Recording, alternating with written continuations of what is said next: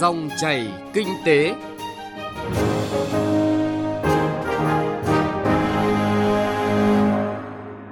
Biên tập viên Bá Toàn xin chào và cảm ơn quý vị và các bạn đang nghe Dòng chảy kinh tế hôm nay thứ hai ngày 11 tháng 1 năm 2021. Trong chương trình hôm nay, chúng tôi sẽ chuyển tới quý vị và các bạn những nội dung đáng chú ý sau.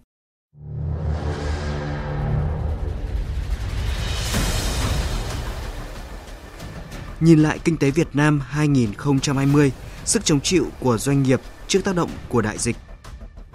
Khó khăn nhiều doanh nghiệp vẫn đảm bảo lương thưởng Tết cho công nhân. Chuyên mục Cà phê Doanh nhân là câu chuyện kinh doanh thời Covid của doanh nhân Hoàng Nam Tiến, Chủ tịch Hội đồng Quản trị FPT Telecom với thông điệp Một Việt Nam rất đẹp trong nhìn nhận của đối tác quốc tế. Những thông tin kinh tế nổi bật sẽ bắt đầu chương trình hôm nay. Xin mời quý vị và các bạn cùng nghe. Chi ngân sách nhà nước năm 2020 hoàn thành mục tiêu đề ra. Tổng số kinh phí đã cắt giảm, tiết kiệm được là 49.300 tỷ đồng, tương đương 4,6% dự toán Quốc hội giao. Tính đến ngày 31 tháng 12 năm 2020 đã có khoảng 123.600 tỷ đồng tiền thuế, thuế đất, phí và lệ phí được gia hạn hoặc miễn giảm để hỗ trợ cho doanh nghiệp, người dân vượt qua khó khăn do dịch Covid-19. Điểm sáng trong tổ chức thực hiện chi ngân sách 2020 là tiến độ giải ngân vốn đầu tư ước đạt 82,8% dự toán. Đại diện Ngân hàng Nhà nước Việt Nam cho biết, tính đến ngày 31 tháng 12 năm 2020, dư nợ tín dụng của nền kinh tế đạt gần 9,2 triệu tỷ đồng, tăng khoảng 12,13% so với năm trước. Chỉ trong 10 ngày cuối cùng của năm 2020, dư nợ tín dụng toàn nền kinh tế tăng thêm khá mạnh, khoảng 2%. Ngân hàng Nhà nước đặt mục tiêu tăng trưởng tín dụng năm nay ở mức 12%, tương đương con số đạt được trong năm 2020. Năm 2020, các cơ quan xúc tiến thương mại Hiệp hội ngành hàng Việt Nam đã triển khai hơn 1.000 đề án, hỗ trợ trên 18.000 lượt doanh nghiệp trực tiếp quảng bá sản phẩm phát triển thị trường. Giá trị hợp đồng và giao dịch tại các sự kiện xúc tiến thương mại đạt trên 300 tỷ đồng. Thị trường bất động sản vẫn sẽ là kênh đầu tư ưu tiên do những điểm sáng được dự báo trong thời gian tới. Theo Hội Môi giới Bất động sản Việt Nam, tỷ lệ hấp thụ những dự án được quy hoạch hoàn chỉnh và phát triển bởi chủ đầu tư uy tín có thể đạt 70 đến 80%.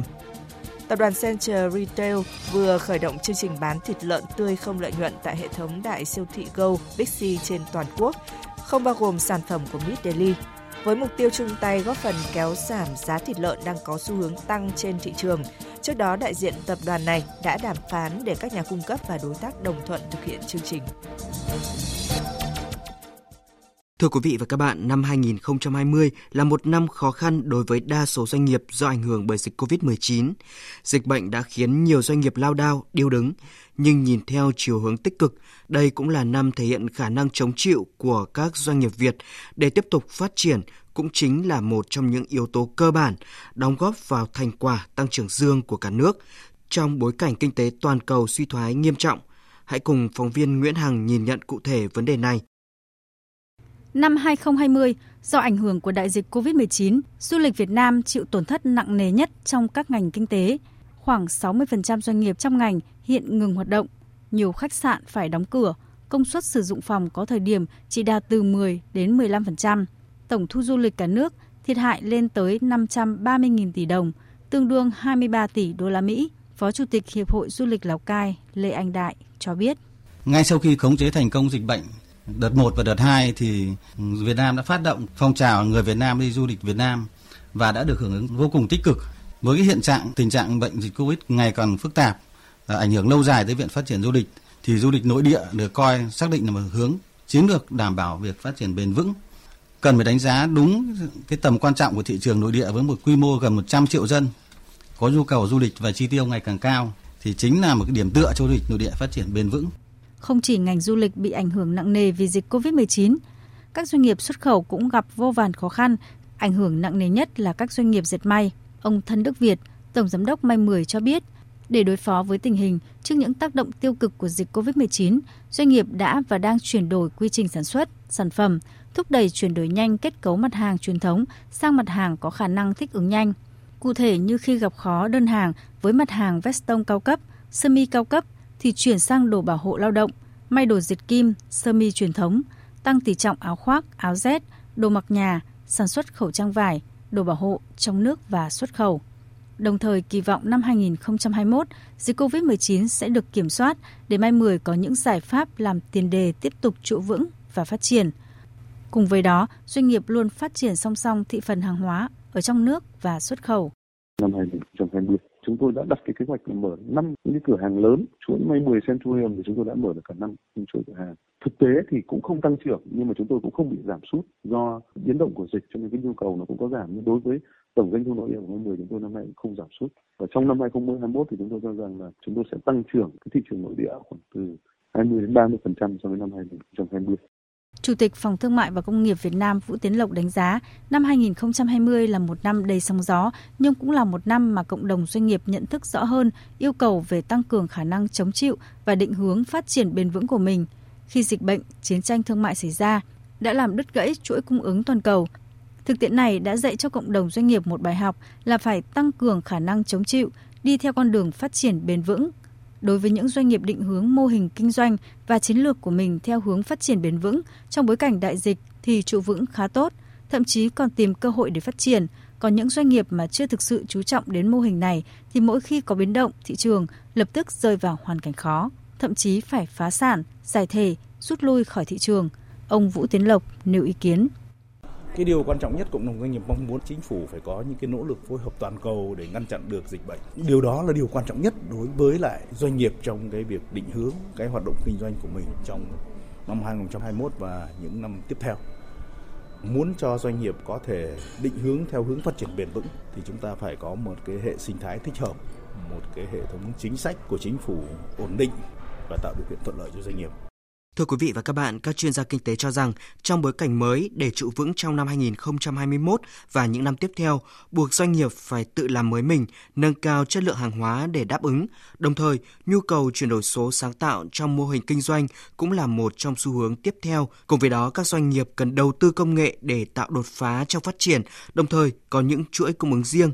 Ngoài ra, cần nâng cao chất lượng nguồn nhân lực của Việt Nam, đó là vấn đề cần giải quyết để đáp ứng được nhu cầu của thị trường.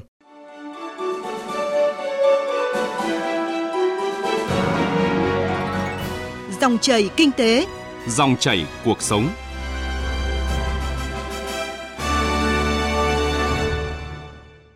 Thưa quý vị và các bạn, như chúng tôi vừa thông tin, dù trải qua một năm nhiều khó khăn trong sản xuất kinh doanh do ảnh hưởng của dịch bệnh, song Tết năm nay, hầu hết doanh nghiệp ở Bình Dương đều cố gắng giảm chi phí để có nguồn thưởng Tết cho người lao động – đồng thời cùng các cấp các ngành liên quan lên kế hoạch chăm lo, hỗ trợ những hoàn cảnh khó khăn. Hãy cùng tìm hiểu nội dung này qua phản ánh của phóng viên Thiên Lý.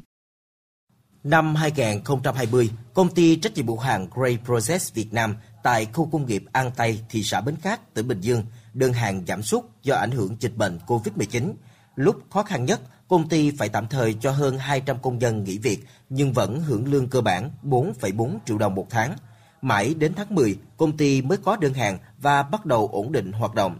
Thời điểm này tuy vẫn còn chật vật, nhưng công ty vẫn tăng lương, chuẩn bị quà tặng và nguồn thưởng Tết cho hơn 1.300 lao động. Ông Phạm Thành Huy, Chủ tịch Công đoàn Công ty trách nhiệm hữu hạn Grace project Việt Nam cho biết. Để tri ăn người lao động trong dịp Tết năm nay, ban giám đốc công ty cùng công đoàn có tổ chức nhiều hoạt động chăm lo cho người lao động, mong muốn là giúp người lao động trang trải được cái phần nào đó khó khăn của cuộc sống và động viên người lao động trở lại làm việc và gắn bó lâu dài với công ty. Ban giám đốc công ty ờ, luôn xác định được công nhân là vốn quý giá nhất của doanh nghiệp, tạo nên sự thành công và phát triển ờ, tại ờ, công ty. Còn tại công ty trách nhiệm hữu hạn Yazaki EDS Việt Nam, chuyên sản xuất linh kiện điện tử tại thành phố Dị An, hơn 7.000 công nhân đang hồ hởi khi nghe ban giám đốc duy trì mức thưởng Tết 0,5 tháng lương và tăng lương khoảng 4%. Chị Nguyễn Hành Nhi, công nhân công ty trách nhiệm hữu hạn Jajaki EDS Việt Nam bày tỏ. Em cảm thấy rất vui tại vì bên công đoàn và ban giám đốc cũng ờ, quan tâm đến đời sống của cán bộ công nhân viên. Chúng em sẽ nỗ lực tăng gia sản xuất để ờ, đạt được những cái thành tích mà ban giám đốc đã đề ra. Bên cạnh nỗ lực của các doanh nghiệp, các cấp công đoàn ở Bình Dương cũng đang lên chương trình để tất cả công nhân đều có Tết. Bà Đặng Thị Kim Chi, Chủ tịch Công đoàn Khu công nghiệp V-Ship cho biết, đơn vị sẽ phối hợp với công đoàn cơ sở tổ chức hoạt động vui xuân đón Tết cho công nhân. Riêng chương trình chuyến xe nghĩa tình sẽ đồng hành với các công dân quê ở các địa phương bị ảnh hưởng bởi lũ lụt thiên tai. Bình thường là những năm thì về phía công đoàn sẽ xét cho à, đối tượng là đoàn viên khó khăn, có nhiều cái sự đóng góp cho công ty, cho tổ chức công đoàn và nhiều năm chưa có về quê ăn Tết. Nhưng riêng năm nay xét luôn cả gia đình à, vừa rồi nằm trong vùng lũ mà gia đình họ có mong muốn về quê đón Tết, về phía tổ chức công đoàn sẽ tạo điều kiện cho cả gia đình bạn cùng được về thăm quê. Đối với những người ở lại Bình Dương đón Tết cũng được quan tâm chăm lo để họ cảm thấy ấm lòng nơi đất khách quê người. Ông Nguyễn Đình Khánh, Phó Chủ tịch Liên đoàn Lao động tỉnh Bình Dương nói. Chúng tôi tập trung cái chương trình à, mâm cơm ngày Tết sang sẻ yêu thương cho 100 khu nhà trọ kiểu mẫu đón Tết cùng công nhân và phối hợp cùng với tỉnh đoàn tổ chức chương trình chuyến xe du xuân tham quan các di tích à, lịch sử văn hóa cho khoảng 100 gia đình, à, tổ chức các hoạt động trò chơi dân gian ngày Tết, thu hút đoàn viên, công nhân lao động đến vui chơi, thể hiện cái công tác chăm lo đời sống vật chất tinh thần của tổ chức công đoàn và của các cấp cấp ngành à, đối với lực lượng đoàn viên, công nhân lao động. Theo thống kê của Sở Lao động Thương binh Xã hội tỉnh Bình Dương, đã có gần 1.500 doanh nghiệp có kế hoạch thưởng Tết cho người lao động. Ở các doanh nghiệp, mức thưởng bình quân là 7,6 triệu đồng, thấp nhất là 4,2 triệu đồng và cao nhất là 497 triệu đồng một người. Việc thưởng Tết âm lịch không phải là quy định bắt buộc thực hiện, nhưng điều đó thể hiện sự quan tâm, ghi nhận sự đóng góp của người lao động đã cùng doanh nghiệp vượt qua khó khăn trong suốt thời gian dài.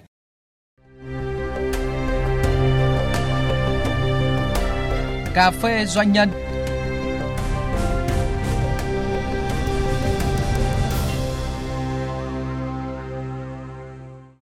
Thưa quý vị và các bạn, rất nhiều thách thức do tác động của đại dịch, nhưng những thông tin từ đầu chương trình tới giờ cho thấy đa phần các doanh nghiệp và người lao động đều đã, đang nỗ lực hết mình để trụ vững trong gian khó hoặc nắm bắt được những cơ hội trong tình thế tưởng chừng chỉ toàn mối nguy để phát triển mạnh.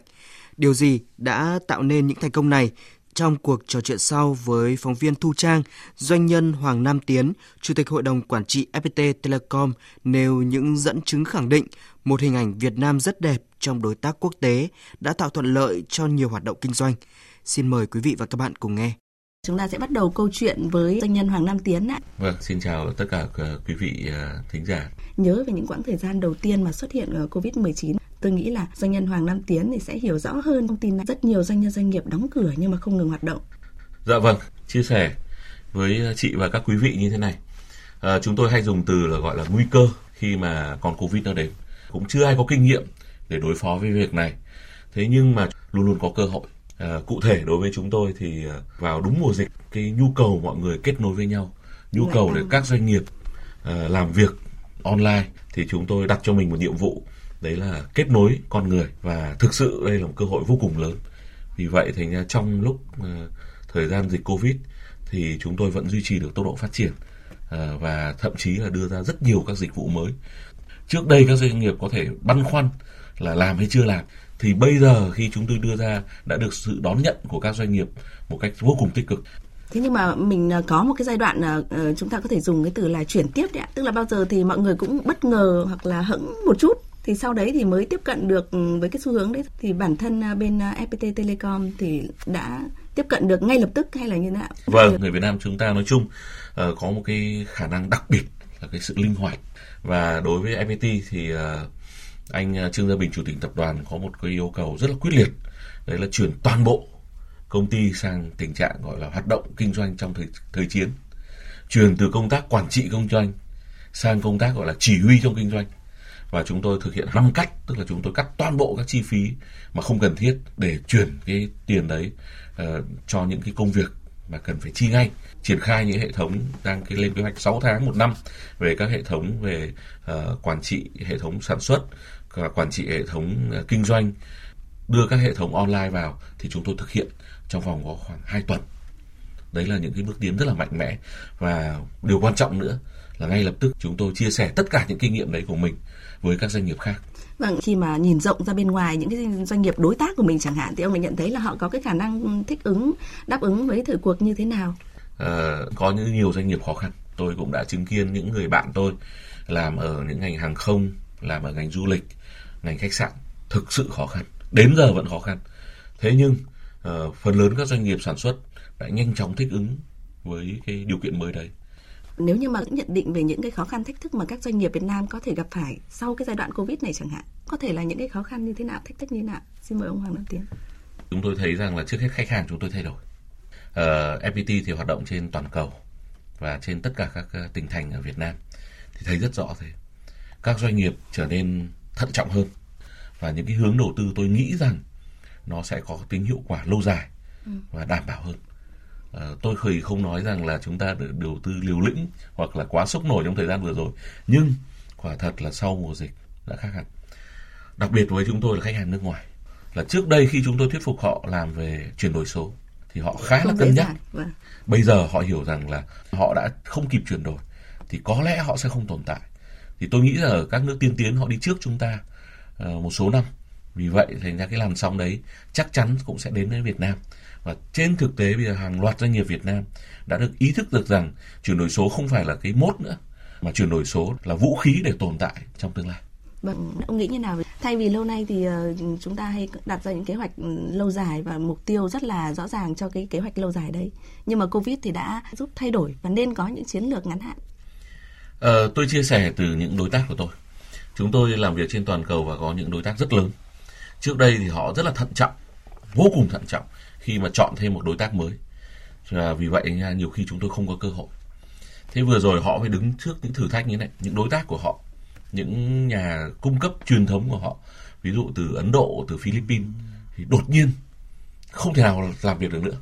Ví dụ như ấn độ, tình trạng à, covid của họ nặng nề hơn chúng ta rất nhiều. Thế họ bắt buộc phải tìm những đối tác mới. Và họ sang việt nam và phát hiện ra là ờ, hóa ra là có một đất nước là an toàn hơn vô cùng nhiều. Chúng ta nghe covid ở Việt Nam nhưng chúng tôi muốn nói là chúng ta đơn vị là một vài trường hợp. Còn ở các nước bây giờ là mỗi một ngày hàng chục nghìn trường hợp bị nhiễm covid. Và họ vô cùng ngạc nhiên cái sự năng động trẻ trung của Việt Nam. Mặc dù họ không nghe nói nhưng bây giờ họ mới chứng kiến. Ừ. vâng tôi có những chuyên gia từ Mỹ bay sang chấp nhận rằng là cách ly 14 ngày sau đó bước vào làm chỉ để việc. được tiếp cận với vâng và họ vô cùng hồ hởi. Họ ngạc nhiên và họ tổ chức những cái buổi giúp chúng tôi những buổi video call về về nước Mỹ về nước Nhật. Và chúng tôi có hàng loạt cơ hội mới. Thế thì chúng tôi hiểu rằng là thế giới thay đổi. Giờ đây là cơ hội. Và đặc biệt ờ, thì tôi cũng nhận muốn nhận mạnh đến chuyện này.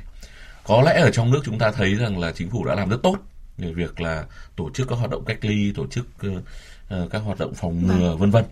Nhưng mà khi các bạn phải nhìn từ nước ngoài vào chúng ta hình ảnh chúng ta tuyệt đối khác một quốc gia an toàn một quốc gia năng động và đấy là cơ hội chúng ta ông có thể tức là thoát ly ra một chút khỏi cái um, thương hiệu của FPT thì ông lại nhìn nhận là cái cơ hội cho doanh nhân doanh nghiệp Việt Nam ở trên diện rộng như thế nào khi mà có rất nhiều doanh nhân doanh nghiệp làm giai đoạn vừa rồi mới chỉ là trụ được thôi. Vâng. À, khi mà những người những người tiêu thụ ở trên toàn cầu người ta cần phải đa dạng hóa cái kênh ừ. cung cấp trước đây bao giờ khi mà chọn kênh cung cấp, người ta hay chọn những kênh cung cấp lớn nhất, độc quyền. Thì bây giờ người ta phải đa dạng hóa cái kênh đấy. Nó gọi là, từ tiếng anh nó gọi là multi supply chain, khác với ngày xưa. Và lúc này cơ hội những doanh nghiệp trẻ, những doanh nghiệp mới, những doanh nghiệp nhỏ như chúng ta sẽ có cơ hội toàn cầu. Vâng cảm ơn doanh nhân hoàng nam tiến. Thưa quý vị, câu chuyện kinh doanh thời Covid của doanh nhân Hoàng Nam Tiến, Chủ tịch Hội đồng Quản trị FPT Telecom với phóng viên Thu Trang mang thông điệp một Việt Nam rất đẹp trong đối tác quốc tế cũng đã kết thúc chương trình Dòng chảy kinh tế hôm nay. Cảm ơn quý vị và các bạn đã quan tâm lắng nghe. Chương trình do biên tập viên Thu Trang và nhóm phóng viên kinh tế thực hiện. Xin chào và hẹn gặp lại quý vị.